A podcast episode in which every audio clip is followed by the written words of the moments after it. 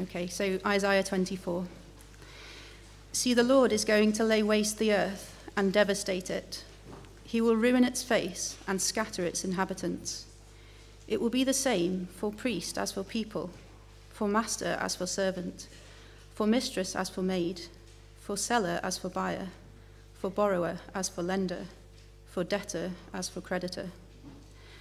The earth will be completely laid waste and totally plundered.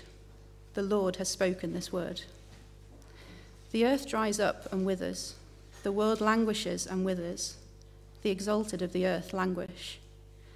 The earth is defiled by its people. They have disobeyed the laws, violated the statuses, and broken the everlasting covenant. Therefore, a curse consumes the earth. Its people must bear their guilt. Therefore, earth's inhabitants are burned up, and very few are left. The new wine dries up, and the vine withers. All the merrymakers are gone. All the merrymakers groan. The gaiety of the tambourines is stilled. The noise of the revellers has stopped. The joyful harp is silent. No longer do they drink wine with a song. The beer is bitter to its drinkers. The ruined city lies desolate. The entrance to every house is barred. In the streets they cry out for wine. All joy turns to gloom. All gaiety is banished from the earth. The city is left in ruins. Its gate is battered to pieces. So will it be on the earth and among the nations, as when an olive tree is beaten, or as when gleanings are left after the grape harvest. They raise their voices, they shout for joy. From the west they acclaim the Lord's majesty. Therefore in the east give glory to the Lord. Exalt the name of the Lord, the God of Israel, in the islands of the sea. From the ends of the earth we hear singing, glory to the righteous one. But I said, I waste away, woe to me. The treacherous betray, with treachery the treacherous betray. Terror and pit and snare await you, O people of the earth. Whoever flees at the sound of terror will fall into a pit. Whoever climbs out of the pit will be caught in a snare. The floodgates of the heavens are opened. The foundations of the earth shake. The earth is broken up. The earth is split asunder. The earth is thoroughly shaken. The earth reels like a drunkard. It sways like a hut in the wind. So heavy upon it is the guilt of its rebellion that it falls, never to rise again. In that day the Lord will punish the powers in the heavens above and the kings on the earth below. They will be herded together like prisoners bound in a dungeon. They will be shut up in prison and be punished after many days. The moon will be abashed, the sun ashamed, for the Lord Almighty will reign on Mount Zion and in Jerusalem and before its elders, gloriously. Thanks, Vanessa. Let's pray as we come to God's word. Let's pray. Our God, you are the Lord Almighty, the one whose glory fills the earth. And so as we come to your living word, a word that may be hard for us to hear, a word that is vivid and full of emotion, help us, please, to hear your voice, to take to heart your warnings, and to live now in view of this day to come. We pray in Jesus' name. Amen. Well, I want to start by asking you to think about the comforting predictability of our world, the comforting predictability of our world. I think we often think of predictability in quite negative terms. You know, who wants to read a book or watch a film that you can predict from the beginning? It's boring, it's not worth the time. But this week I've thought to myself just how comforting it is to live in a world that functions in many ways in a stable, predictable way. I wondered if you've considered that. The sun rises every morning. The sun sets every evening. There are always 24 hours in a day, 7 days in a week. The seasons come and go. We enjoy summer, and we know that summer will be followed by autumn, and autumn by winter, and winter by spring. We know that we'll have rain in Lancaster for most of the year. There is a comforting predictability to our world that enables us to live and flourish as human beings. There is a good, observable order, isn't there, baked into creation by our Creator God. But I want to say that that predictability also comes with a danger. It's the danger of thinking that just because the world has always been like this, so it will continue. Day after day, year after year, decade after decade, century after century. Now, as you heard Vanessa read the Bible this morning, I wonder if you noticed the chaos of the earth that's described here in Isaiah chapter 24. It's a description of a day fixed by God where order will turn to disorder, where the wheels of this world will come off, and where all predictability and safety and security will be stripped away. This is a chapter about the worldwide judgment of our Creator God. Now, if you're anything like me, then the thought of that day or just that language can easily be pushed to the back of your mind. Perhaps because it's too hard or too painful to think about. Perhaps because we don't really believe that it's going to happen. But probably for most of us, it's simply because we're getting on with life, busying ourselves with the things of the world, living in the daily predictability of a 9-to-5 job in a world that keeps turning. But this chapter is here to place the coming day of judgment before our minds and to force us to dwell on its terrifying reality.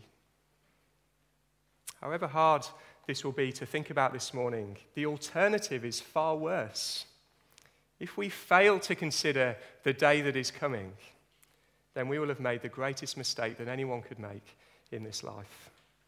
So let me urge you, whether you've been a Christian for many years, or whether you're just looking into things this morning, whether you're new to church, to consider carefully what we hear from God's word. We're going to be in the book of Isaiah for the next 3 weeks, and we're going to look at 4 chapters, chapters 24 to 27. Now, Isaiah, if you know the Bible at all, you might know that Isaiah is a big book, and I think it can be quite a daunting book to know, what is it all about and how do we get our heads around it. There's lots of names, there's lots of nations, lots of details that are talked about in this book. It's also in a different historical setting. Isaiah was prophesying around the year 700 BC. And so let me just try and summarize the story of Isaiah for you so that we can get to grips with these chapters over the next few weeks. Let me sum it up by thinking about 3 stories or 3 tales with you. It's a tale of 2 kings, it's a tale of 2 nations, and it's a tale of 2 cities. So firstly, a tale of 2 kings. Pick up a Bible with me, and if you could turn back to chapter 1, verse 1, let me show you how Isaiah begins his book. Isaiah chapter 1, verse 1. It's on page 685 if you've got a church Bible.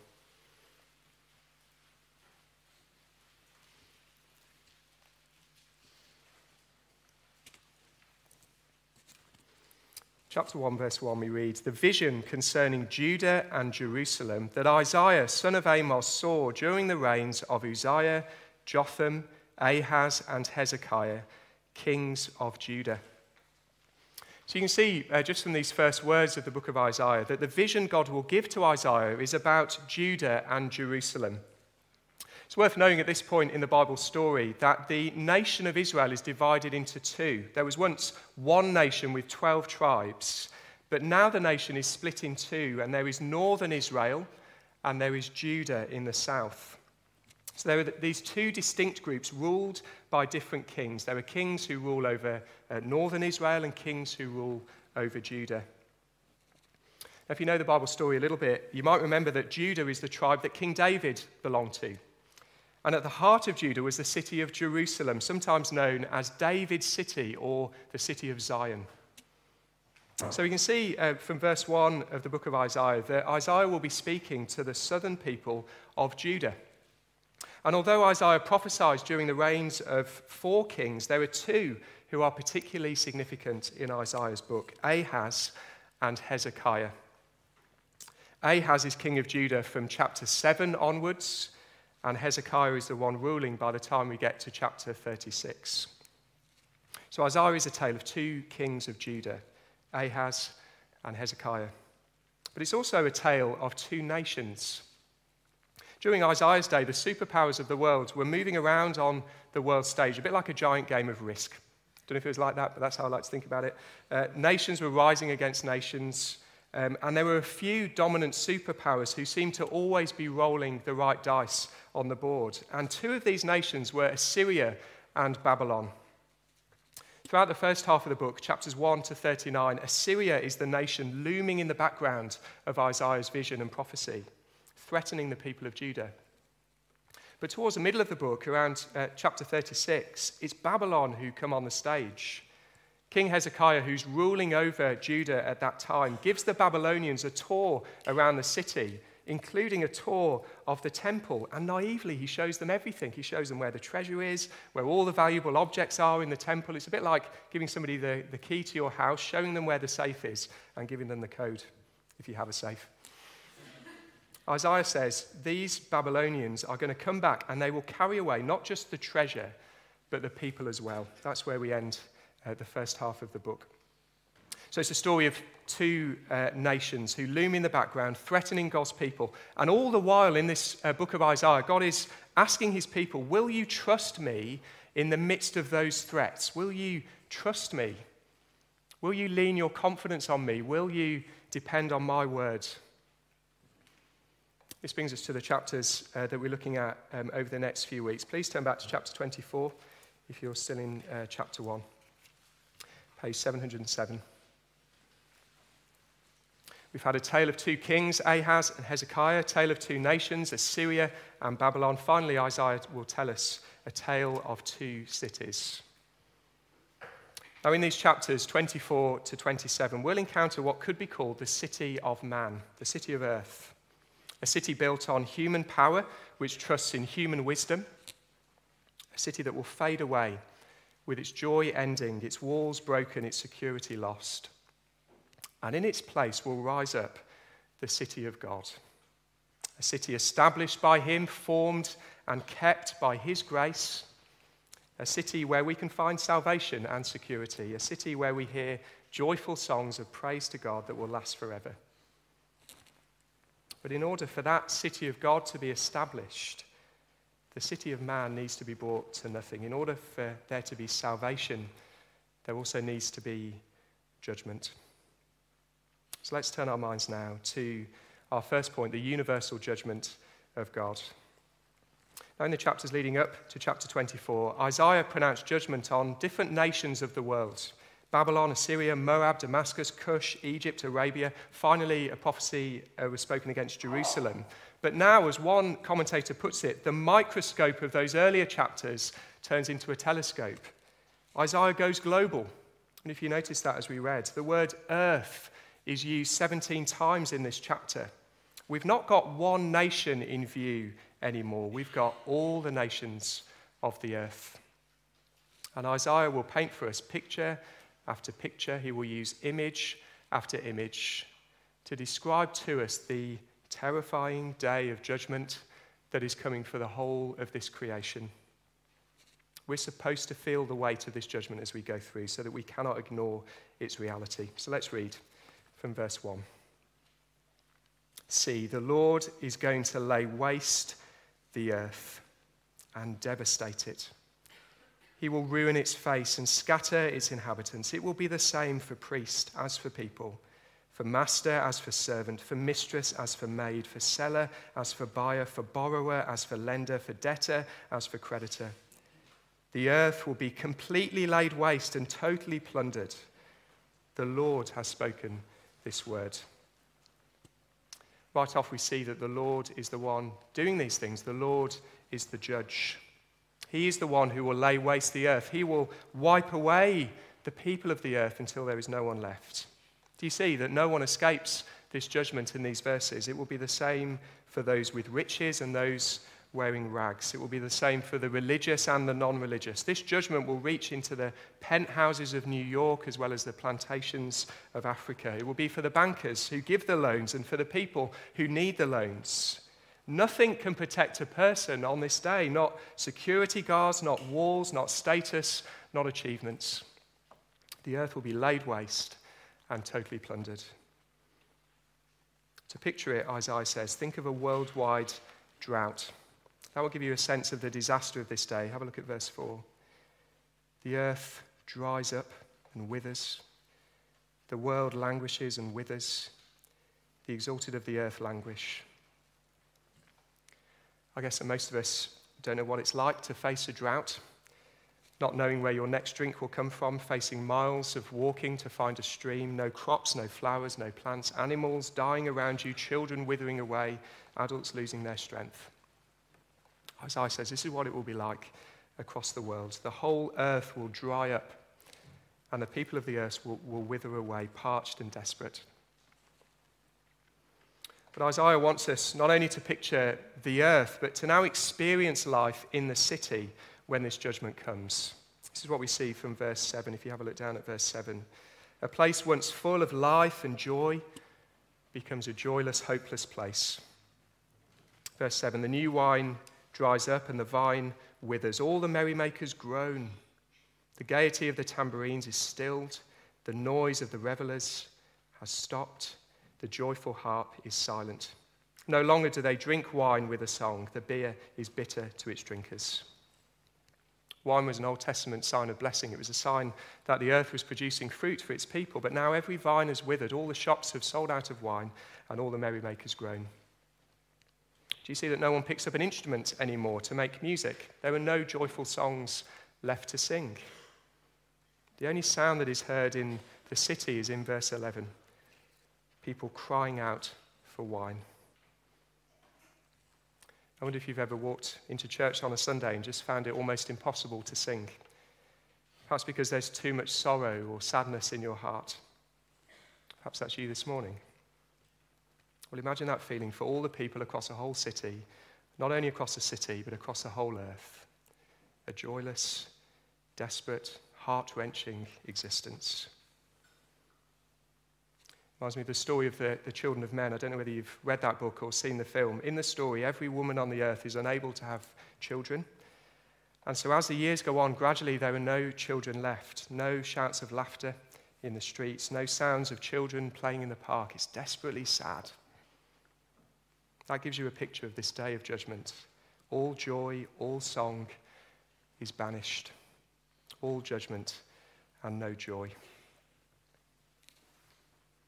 I was in London over the weekend for a wedding. I spent a bit of time just walking around central London, taking it all in. I loved seeing people gathering together, friends spending time with each other in the park, colleagues gathered for drinks after work, families chatting and playing.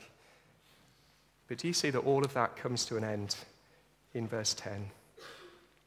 The ruined city lies desolate. The entrance to every house is barred. Verse 12, the city is left in ruins. Its gate is battered to pieces. We've all seen photos of war-torn cities where everyone has fled, where there's no people laughing in the streets, where there are no occupied houses, where all hope is lost. Isaiah says that is what it will be like for the whole earth. Let's let these pictures sit with us for a moment. Drought, desolation, no music, no singing, no laughter, no meals around the table, no safety, no security, no hope. We may be asking ourselves, why? Why would God do this? Why do the people of the earth deserve this? Well, the simple answer is in those verses that we skipped over, verse 5. We're the problem. We have caused this. Have a look at verse 5. The earth is defiled by its people. We have defiled the earth, and so we are facing God's judgment. Look at verse 5 to see what we've done. This is God's case against humankind. They, the people of the earth, have disobeyed the laws, violated the statutes, and broken the everlasting covenant. The world's disobedience to God leads to the world's destruction. That's the point. You might have been here at church recently as we looked at the book of Deuteronomy, and there we saw Moses urge God's people to listen to God and to heed his words and to obey them. He is the creator of the world, and his words bring life. And so in Deuteronomy, the people were urged to hear those life-giving words of God and to turn back to him. But instead, verse 5 happened. And verse 5 happens in every human being by nature. We disobey God's laws. He reveals to us the right way to live. We see it in places like the Ten Commandments in the Old Testament. We know them written on our consciences as human beings, and yet we choose to disobey. We instead violate his statutes, Isaiah says. That word violate could also be translated change. We change God's laws, we change his statutes, and we introduce our own standard of right and wrong. There are lots of ways we could think of that we do that as people. But just take the popular phrase, love is love, as one example of this. It's a statement that sounds nice. Of course, we want to be loving people. But it ends up promoting a lifestyle where really anything we say goes. If we think it's loving, then we can get on and do it. But what does God say love is? What does his word tell us about how we can love one another rightly? We don't give any thought to that, do we? We change his statutes to fit our standards and our feelings of what is right and wrong. All of us do this in so many different ways. Verse 5 again, all of us break the everlasting covenant. At the heart of covenant is the idea of relationship. God wants a relationship with the people of this earth, not because he needs us, but because he wants a people for himself who are his very own. He makes a covenant with his people at the start of creation, then with Noah and with David, which those covenants are called everlasting covenants. God promises to bless his people if they love him and obey him and listen to his word. But all of us break that everlasting covenant. We refuse the offer of fellowship with God, and we prefer life with the doors shut to our Creator so that we can get on and live how we want to live. That is God's verdict on mankind, and therefore, verse 6 will happen. Therefore, a curse consumes the earth. His people must bear their guilt. Therefore, earth's inhabitants are burned up, and very few are left. As was promised in Deuteronomy and other places in the Old Testament, God will curse the world for its disobedience. Our refusal to listen to our Creator cannot and will not go unpunished. We have rebelled against the perfect, holy Judge and King of all the world, and our guilt will catch up with us, and the weight of our rebellion will be felt by all the inhabitants of the earth. His judgment is coming for priest as for people, for master as for servant, for me as for you. By the end of verse 13, there's an eerie silence in the city. Singing has come to an end. No one takes up their instruments anymore. All joy has faded away. Until verse 14. Alec Mateer, in his commentary on Isaiah, says that Isaiah is a master of the unexpected note of hope. Praise God for that. As you read Isaiah in your own time, look out for that theme, an unexpected note of hope. At a moment of desperation, as the song fades in the city here, a hope-filled song arises. It's the unexpected song of the saved. Look at verse 14. They raise their voices, they shout for joy. From the west they acclaim the Lord's majesty. Therefore, in the east give glory to the Lord. Exalt the name of the Lord, the God of Israel, in the islands of the sea. From the ends of the earth we hear singing. Glory to the righteous one. Hope fades in the city. But people in the city hear a new song. When we thought all joy was gone, a shout of joy is heard on the earth. Instruments are picked up, a melody is sung. People join in with joyful hearts. It's a song, do you notice, that is heard in every corner of the world. People in the west are singing, and then people in the east, and then people in the islands of the sea. From the ends of the earth, we hear singing. When judgment has come on the earth, and the city lies in an ash heap, and the curse consumes the people, there is a song. It's a song sung by people who know their God. Do you see that? All the verses, the choruses, the bridges, the interludes in this song are about God. People acclaim the Lord's majesty. They give him glory. They exalt his name. They sing from the ends of the earth, glory to the righteous one. He is righteous because he's done what is right. He has brought judgment to the earth. He has exalted his name. But who are these mysterious singers that pop up in this verse? Who are the they? If all the people of the earth deserve judgment, if curse consumes the earth, then how can anyone be left standing, and not just standing, but singing? Well, I wonder if you noticed other hints of this in earlier verses as we read through. In verse 6, for example, the earth's inhabitants are burned up and very few are left. There are some left. We might have noticed it in verse 13 as we read through. The judgment will be like an olive tree being beaten, or as when gleanings are left after the great harvest. There are some gleanings that are left on the ground. And this picture comes into sharper focus for us in verse 14. We have a remnant of people taking up a song of joy on the other side of judgment. Here is a glimmer of salvation in the storm, of refuge in the ruin. As we go through these chapters, this song will emerge stronger and clearer. You'll notice this theme that singing stops when judgment comes, and singing comes when salvation arises. We'll see more reasons why people can sing, but for now, do you see what Isaiah does? He pulls the power out of the jukebox. He does not linger on this song for very long. He's not yet ready to join in with that joyful song of these people. Look at verse 16 again at the end. But I said, this is Isaiah speaking, I waste away, woe to me. The treacherous betray, with treachery the treacherous betray. Isaiah still sees judgment in his vision, and he knows that he deserves the same judgment that is consuming the earth. We see this language in Isaiah chapter 6 when he sees the Lord in the temple and he says, woe is me, because I am somebody of unclean lips. He sees the judgment, and so we move very quickly from the unexpected song of the saved to the unavoidable judgment of God. As we read Isaiah, he's not yet ready for us to emerge from the uncomfortable reality of this day of judgment. We might be ready to emerge, but he's not ready for us to do that yet. Clearly, there's more for us to know, more for us to see, more emotion for us to feel. So let's come again to the desperate picture of the world to come in verse 17 over the page.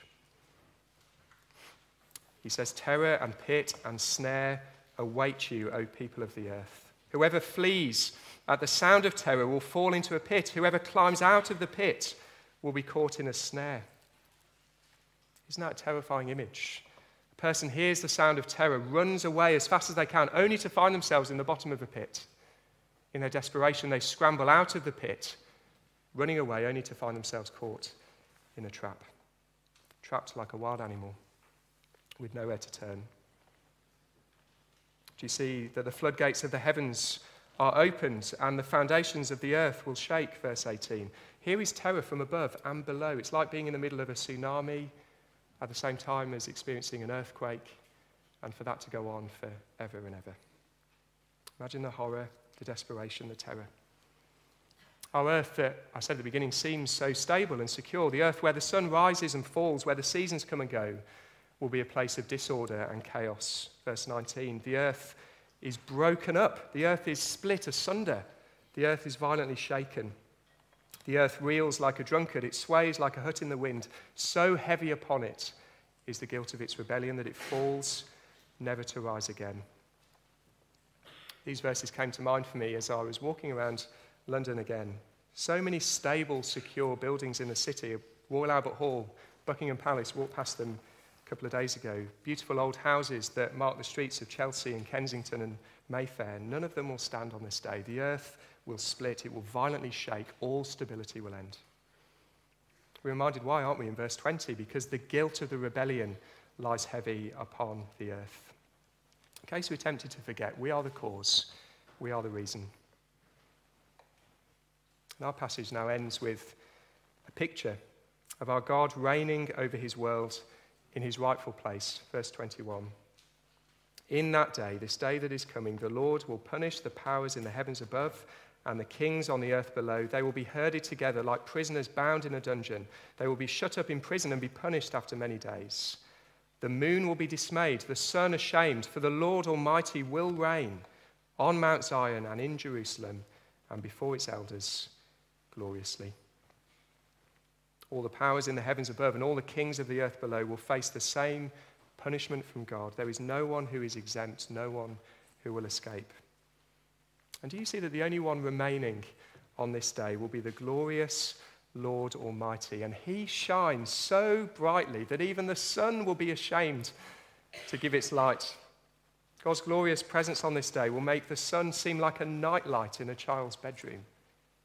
He'll have to hide away in his shame because of the dimness of its light compared to the radiant glory of the Lord. His presence, his justice, his rightful rule of this world will be clear for all to see, and he will reign in Jerusalem, his city, before his elders gloriously. Here is our King, here is our God.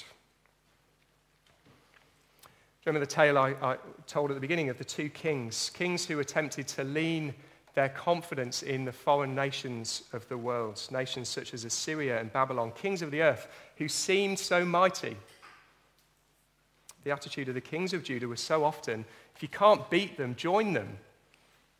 But this chapter is here to show us the foolishness of trusting in anyone or anything other than the glorious Lord Almighty. The kings of Babylon, the kings of Assyria will suffer the fate of verse 22. They will be herded together into prison and punished by God. And what is left of these nations but rooms in the British Museum that you can go around on an afternoon? Why would Judah place their security in the hands of these foreign nations if they have seen their God who will reign forever and ever? That's the question confronting the people of Judah. Will they trust in this righteous judge of all the earth? Our world seems so stable. The powers that rise up against God's people seem so powerful. But we must let this chapter change our perspective. The earth will come to an end. Human might and power will come to an end. And the one who will remain is God, the judge of all the earth. So as we come to an end, looking at this chapter, let me ask you two questions. The first is this one. Do you believe that this day is coming? Do you believe it? Do you believe that this day is coming? As we live each day, the sun rises, the sun sets, the hours are fixed, the seasons are fixed, the mountains, the hills, the seas, stability. And yet in the midst of this earth, we also see regular signs of chaos and disorder, don't we? Earthquakes that devastate homes and take lives, tsunamis, storms, other natural disasters. The Bible says that those things should warn us of the day to come. One writer asks us to imagine a giant tarpaulin, just imagine it with me, giant tarpaulin above your head, sheltering you from the rain as you gather with friends underneath, enjoying a barbecue. But as the rain pours down, the tarpaulin becomes heavier and heavier as it's filled with rain, and then suddenly you feel a drip through the tarpaulin above your head, water on your head. And it should teach you that this whole sheet is about to fall down. That's what it's like as we look at the warning signs around us. Will we let those chaotic events remind us of this day to come, teach us that this day is coming? As we see in verse 3, the earth will be devastated because the Lord has spoken this word. And if God has spoken it, then it will happen. There is so much in our world, isn't there, and probably a lot in our hearts that would tell us that we can just ignore the warning of this chapter. It will never happen. It won't be that bad. God could never do this. There might be a big part of you this morning resisting what we've been seeing in Isaiah 24. And so the challenge is, will you let your vision of the future be shaped by Isaiah's vision of the future? Will you believe God's word about the terror that is to come? This is not something, is it, that can be pushed to the back of our minds, filed away somewhere to think about at a more convenient time. Do you believe that this day is coming? And if you believe it, do you know the one who can shelter you on this day? I love that moment when you're out on a rainy, windy walk, you find a place of shelter. Maybe it's a wall that you can crouch behind that protects you from the wind. Maybe it's the top of the mountain surrounded by the walls of a shelter. Everyone huddles in, eating their sandwiches, safe from the storm. Well, do you know that there is a person who can be your place of shelter? One person who can bring you into the unexpected chorus of the saved. This judgment day of Isaiah, as we've seen, is coming on the whole world. But there was one man, Jesus Christ, who experienced the horror of this day ahead of time. Jesus Christ, the righteous one, knows what it's like to experience all that we've read in Isaiah chapter 24. All the horror we have felt as we've read through these verses, Jesus felt. All the terror we experience in the pictures of judgment, he experienced. All the hopelessness that will be known on this future day has already been known by him. The only one who does not deserve the judgment of this chapter came to take it willingly. Jesus Christ is God, the righteous one, the glorious Lord of all the earth, and knowing that we would have to bear this punishment of Isaiah, he chose to bear it himself so that he would become for us a place of refuge. We deserve our place among the people of the earth, wasted, devastated, facing the consequences of our guilt, and yet we can find ourselves in the chorus of the saved, on the other side of judgment, safe and secure, full of joy, because this curse has been taken by another. When we say sorry to God for our rebellion that we read in verse 6, when we trust in Jesus for rescue, we can find a shelter in the storm. So I want to ask you this morning, are you part of this unexpected chorus of the saved? And if you are, will this joyful song of safety ring out from your lips? Will it ring out from our church? Will we tell people that there is a judgment day coming, that God has fixed a day when he will consume the earth? But will we also tell them that there is a son who has come, who has endured this terrible day ahead of time so that all his believing people won't have to? From the ends of the earth, we hear singing, glory to the righteous one. Let's just take a moment to pause. Why not let some of the images of this chapter come to mind again? Do let the cross of Jesus Christ come to mind again for you. And then I'll lead us in prayer.